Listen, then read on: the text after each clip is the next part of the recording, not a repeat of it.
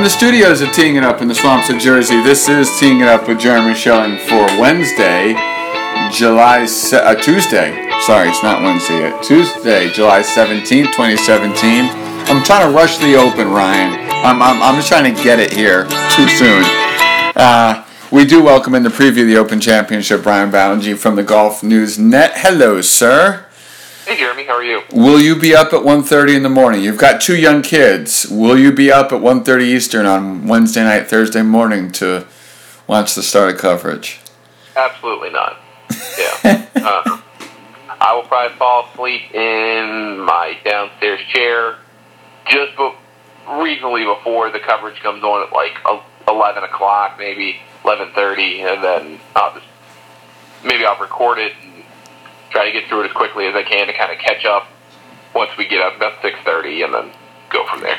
It's hard though, you know, showing, you know, it, it, it's one thing when ESPN came on at 4 a.m. and you can kind of, you know, tape that first, like, couple hours and get caught up. Now that it's first ball, last ball, it's it, it's a lot to get caught up on. Or, or it, it, it, it, it, it's not like one, you know, it's not like the first 10 minutes are going to catch you all up. You actually have to go through the whole, you know, stretch of time to get caught up to it. So it's not as convenient as it used to be.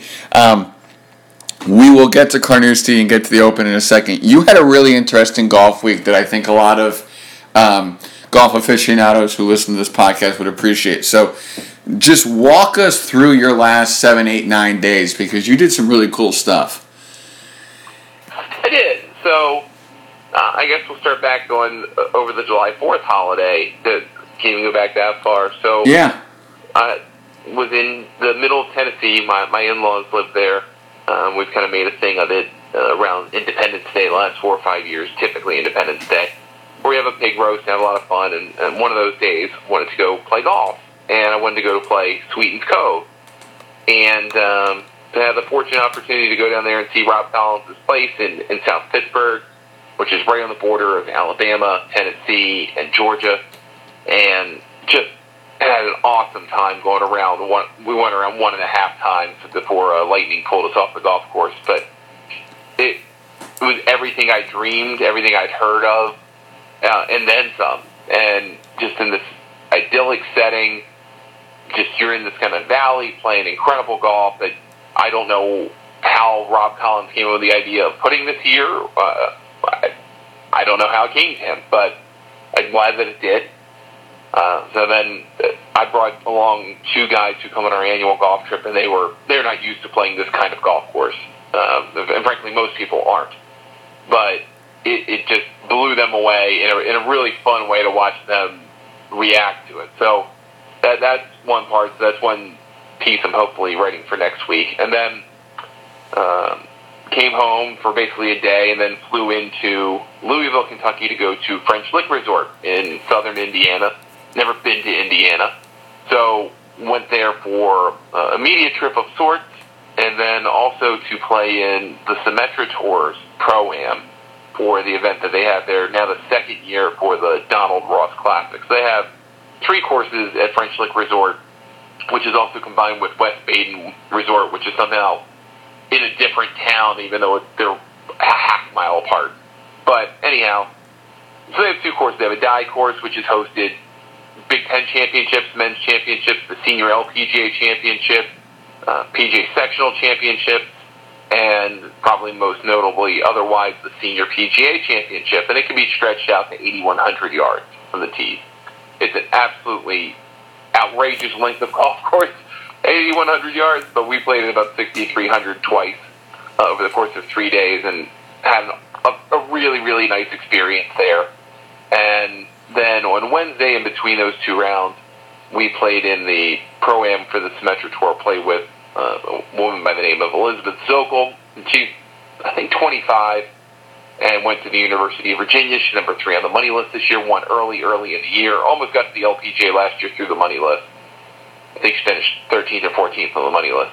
But looks like she's in really good position for this year had, had not played in a pro am round of, of really any kind in seven years.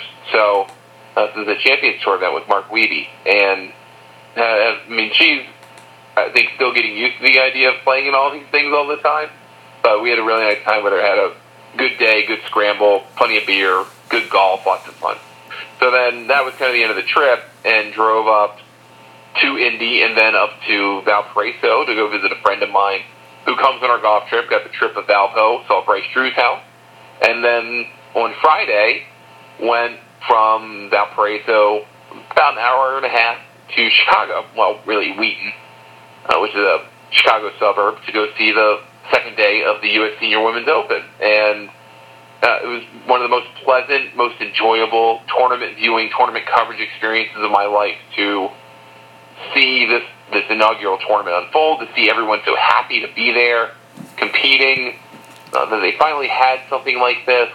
Obviously, Chicago Golf Club is a remarkable architectural place, having first been designed by Macdonald, and then Raynor comes in, what, 20 years later and kind of shines it up a little bit more.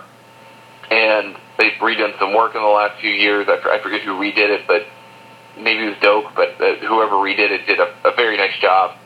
And just to watch the competition for you know, six, seven hours, uh, to watch various different people along the age spectrum from barely 50 to almost 80. And uh, it, it could not have been more fun, and I'm so glad that I, I made that part of the trip to go to go see that. Um, let's go back to Sweetens Cove for a moment. Um, the no laying up guys went there last year too. What is so unique about it? What what you know, just from a golf perspective, um, there there's something that seems to be piquing people's interest. What is it? About Chicago golf? Oh, Sweetens. Um, yeah. Uh, Sweetens. I don't know how to describe it well, other than it's just kind of a shell shock from your normal golf course. And I, I mean that in the sense that when you can play mo- most golf courses, first they're mostly public. Second, they're all kind of by the book. I mean, there's fairway, there's some bunkers to the left or the right. You hit toward a green. It's pretty circular. It's not that large. There's some subtle breaks. There's a bunker or two, maybe a water hazard, and that's the end. Right. Sweetens is not like that. Sweetens is wall to wall fairway, except for bunkers, which are very precise for their positioning. They're not large, but they're not tiny. They are designed to make the golfer think. They're not designed to catch good shots. They're designed for you to work around them.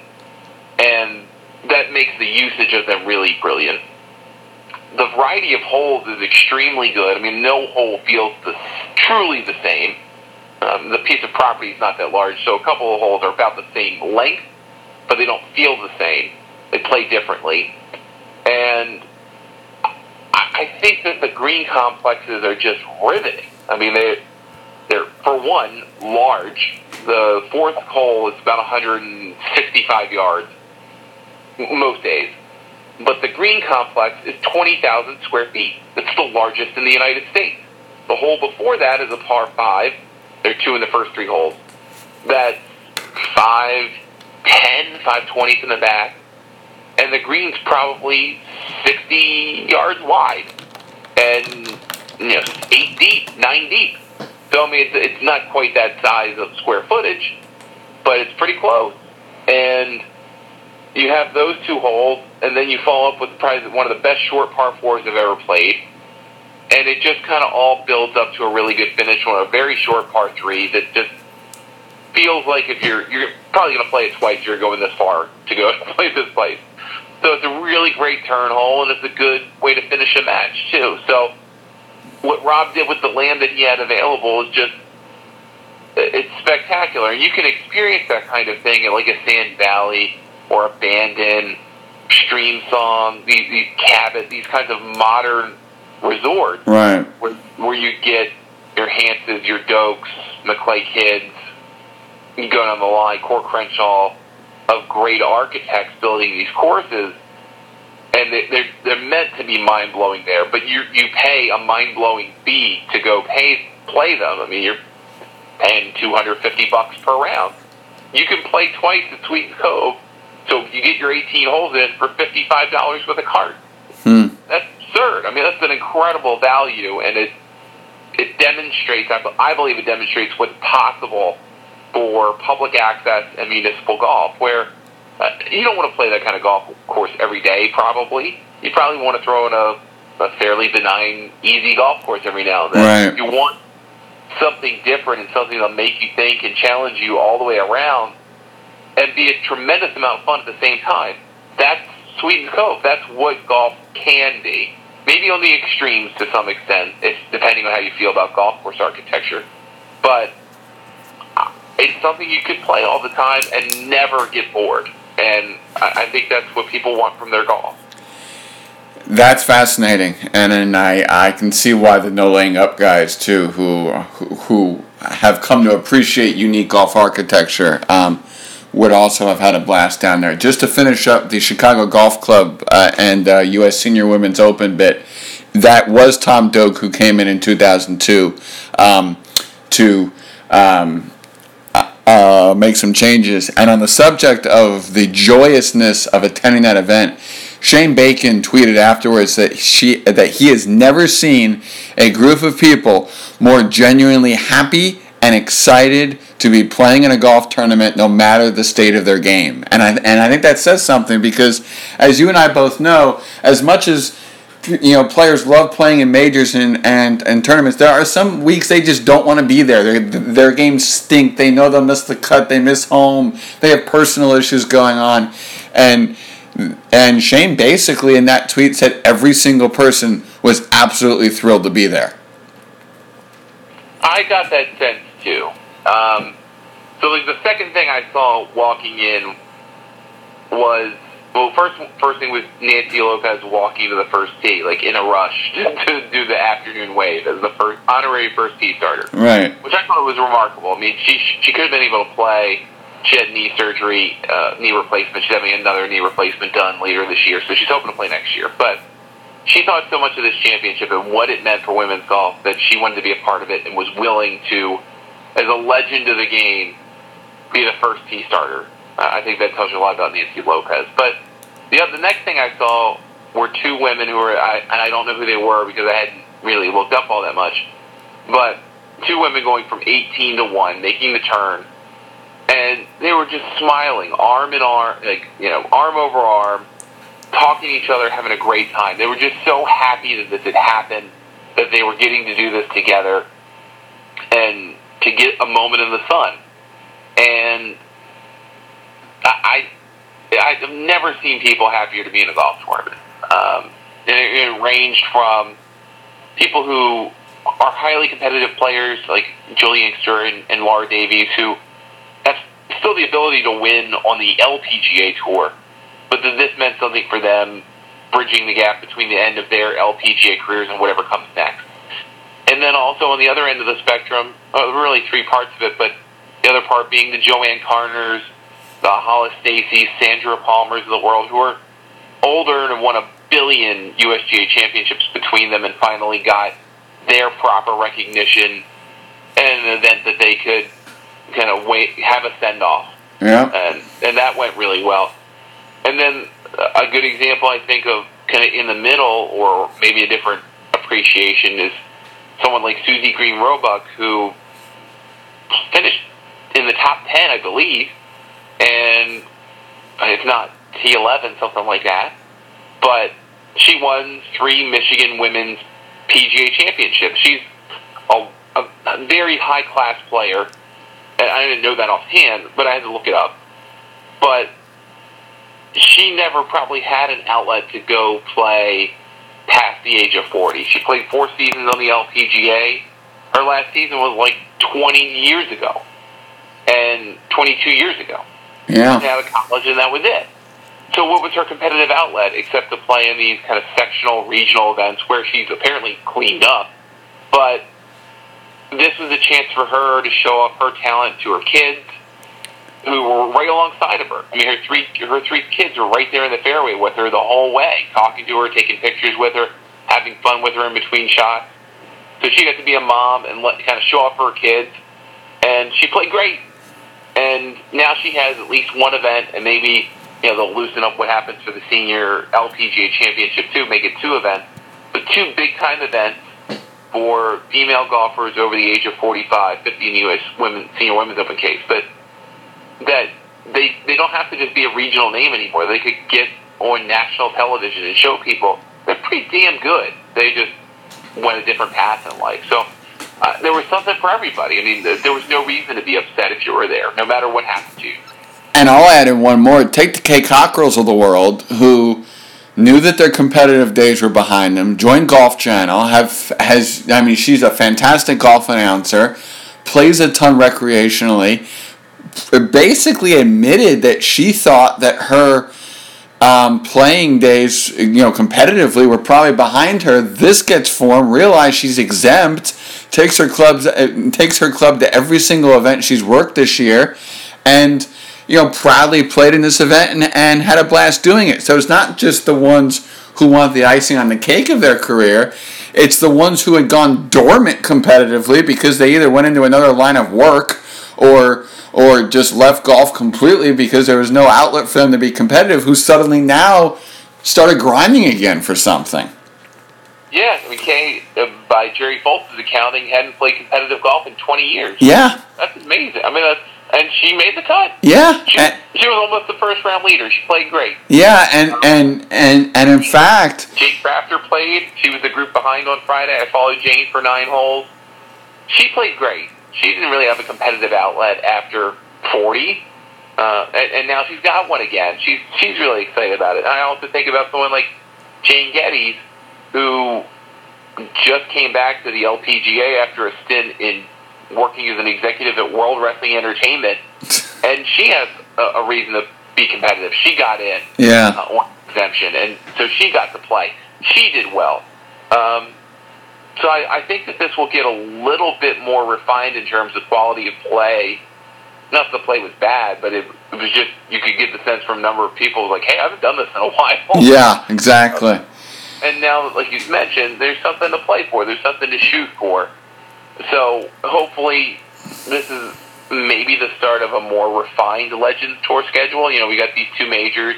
Maybe we can build some tournaments around that more than the few that there are already, and create maybe a ten tournament docket. And maybe somehow, somewhere along the way, there's one more major, a senior Brit, women's British of some kind, whatever, uh, some kind of one third, one more major to build around and, and create a a real schedule. I mean, what the Champions Tour came from basically the Legends of Golf in 1979, and then from that came the Senior Open, and then came what we've got today as, as PGA Tour champion. So it has to start somewhere. It has to really develop from something. And I, finally, this groundswell support from the LPGA for their Legends Tour and from the USGA for this event. Hopefully, that means something.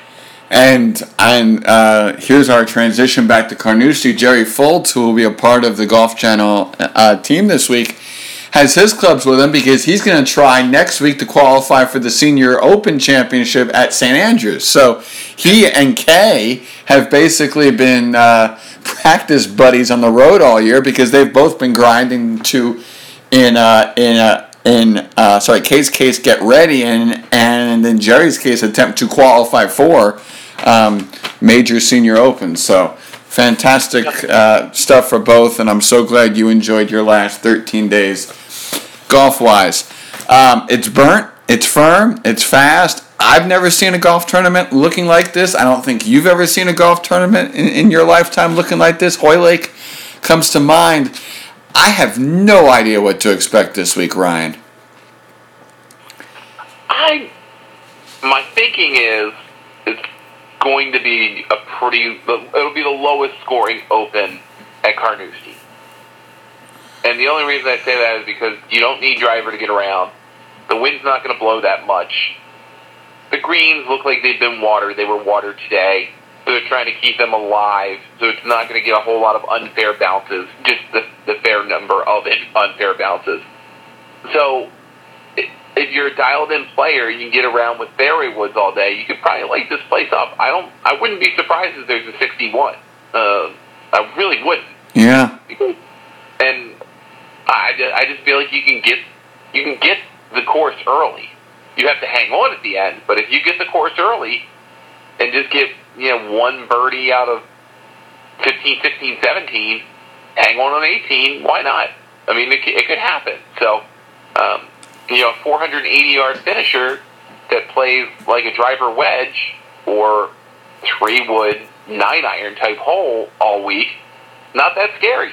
So I have a feeling we're going to go deep this week, and that opens the door for a lot of different players. I, I this could be a, a tremendous amount of fun to watch. It, it, it, it really could, and it's going to bring, as Franken and and, uh, Brandel were talking last night on live from it, it brings bunkers into play that are not normally in play. It brings all kinds of weird things. Could we have drivable par fours that would never be drivable par fours in America? Um, my last uh, podcast guest, Alex Lazan, was wondering if we're going to have an albatross this week. Um, not because, you know, purely because of the clubs people could be hitting into par fives, that, that holding a short iron obviously is a lot more likely than, than holding a, a long iron. There could be some wacky and really interesting golf this week.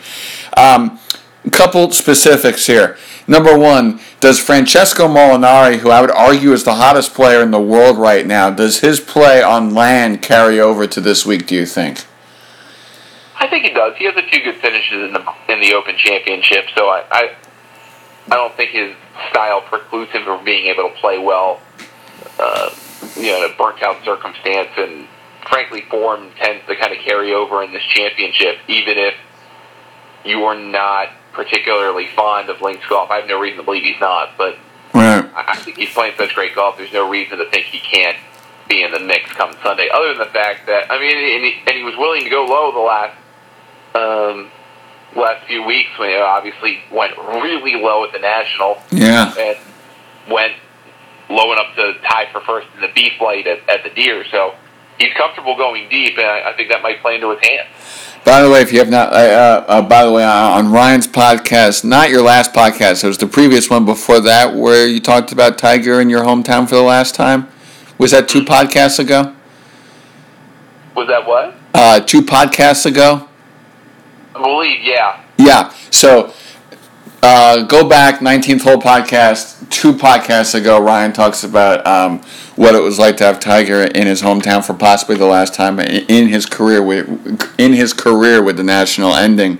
Um, uh, you are a long hitter yourself, uh, so a, do you think we're going to see the Jon Rahm method that he's hinted of guys hitting a lot of drivers, the rough's dry and wispy, you can be aggressive? Or do you think we'll see guys lay back and then you, being a long hitter yourself, would you be aggressive or would you lay back? I would lay back. Um, I would feel comfortable hitting two iron all week and letting it run out 290, 300, 310, and just letting the ground do the work. I understand the philosophy behind hitting driver. It takes almost all the bunkers out of play. So you can just kind of think of it as insurance against that because those bunkers in the fairways or just off are are pretty penal. I mean, they can be half stroke penalties. And so, and they're designed as such. They're not designed to be impediments. They're designed to be penalties. So, if you think about it that way, if you just bash it out of trouble, then your worst case scenario is you get maybe a not good lie and probably thin rough because it's not very wet. I understand the theory, but if you do that, then you've got to have great control of your wedge game all week. You can't make a mistake because if you got wedge in your hand, you kind of get juiced up and think, okay, I'm going to go right the pin or I'm going to go for it. And if you make a mistake, then you open yourself up to a lot of potential problems. So I think both methods can work. I don't see why they can't, but I feel like there's more pressure on the game if you're hitting driver more often. Now, if you just hit driver on the two par five, okay, I think that makes a lot of sense. You just get out there as far as you can, keep it in play, and like you talked about earlier, thinking about an albatross, hit the short iron in, you should make four. End of story. So I I would probably do a mix. I would probably lay up more often than not, and find maybe three or four holes where I'd hit driver. I'd probably do it on consider doing it on 18, depending on how much it was running out for me, and maybe one other hole, and that that's about it.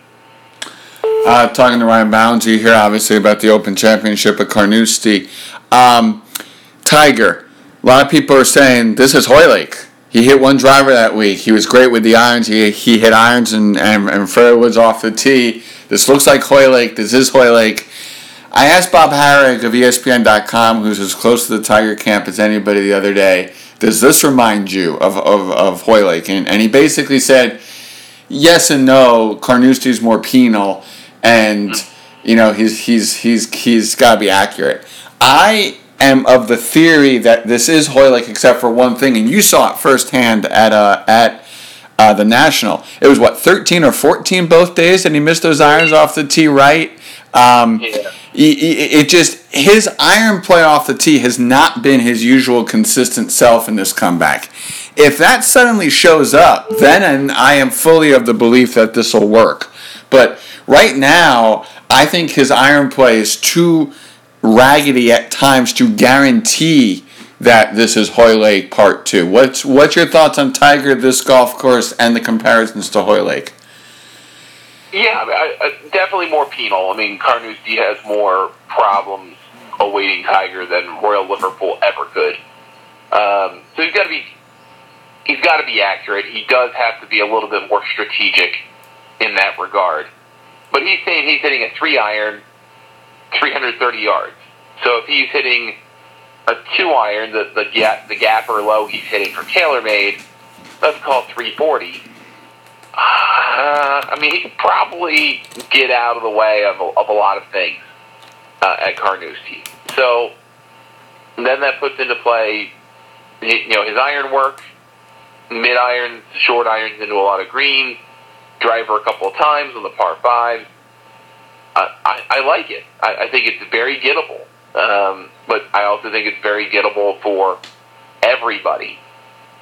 So he's got to feel comfortable that so he does he wants more often than not he wants to win a golf tournament at 10 12 under par not 20 potentially 20 under par so i think that might make him a little uncomfortable it, we'll just have to see where things stand when when he gets off on thursday what's the lead what's the what's the course playing like and then make a determination from there about how aggressive to be because he can't do what he's done in majors in years past when he's been successful and just feel it out on Thursday and then turn on the jets. You, you got to go at it from the first hole. So if he gets around and you know bogey's the first and a birdie here and he's like even after seven, like you're already probably four behind, buddy. Like you got to move it. So that for me more than anything, he's got to make the adjustment to the aggressive nature of modern major championship golf and just go for it. And if he can do that successfully, coming out the gate, I think he's got a chance. But if he doesn't, if he struggles putting, if he can't get off the tee, no amount of good iron play is going to save him. He needs to be able to do the start and end of holes better than he's been doing them. Uh, we're going to combine two of my favorite questions. Who do you like this week, and, and who do you not like this week? I probably like far too many players, to be truthful. uh, I, I just feel like it, it. If you're accurate enough, you can play your style of golf and, and succeed here. I'm, I think Jon Rahm can be successful. He's a very accurate driver of the golf ball. He hits it over all the stuff and just has wedges into every hole, he's a great putter. He could tear this thing apart. Brooks Koepka could destroy this place. Dustin Johnson could. Zach Johnson has four top fives in the last five years, or excuse me, four top 15s in the last five years in this tournament, including a W. He he's playing pretty well. You, you should like Molinari. I like Tiger. I like Rory. Um, there are just way too many people to like as opposed to not like. And I think that's what makes this the best major is at the US Open you kind of figured, all right, the wind's gonna blow, someone's gonna get screwed. We're not gonna get that here. So half the field won't be screwed. There are people who play Augusta better than others, so we know who those people are. Everybody else is screwed. We're not going to get that here. Carnoustie is inherently tough, so it's going to be unfair at times. But it seems like with the way it's playing firm and fast, you could play a couple of different ways and you'll be successful. So I just think there are probably a good 30 people that if they won this, be like, yeah, that sounds about right. And there are fewer people. I mean, of course, I think Bubba Watson won't win the British Open. He, he's not ready for this. He's never going to do it. No. Uh, you know, think about someone like Tyrrell Hatton, who puts a lot of pressure on himself in these situations, just doesn't figure out how to calm down. Probably not going to do it. I would probably look past Hideki Matsuyama, even though it sounds like a mistake, um, given his ball striking capability. But maybe look past him. But beyond that, I mean, I, I, can't see a reason to dislike a lot of players uh, because if they play to what they're capable of doing on a golf course, it's going to let them do that because of how firm it is. I, I feel like it's pretty wide open. Hey, uh, quickly because I I uh, know that um, you have to run. Does Jon Rahm have the temperament to win a major? Because every time Jon Rahm and Beau Hossler to me have the same problem. They are way too into it. They have way too much emotion, too high, too low. And that's my concern with Jon Rahm. He's got all the talent in the world to win a major. He's got the the right kind of style of play to potentially win this week. But I don't know when I don't know when he's going to throw his next temper tantrum. And that to me is what's holding him back right now from uh, getting that first major.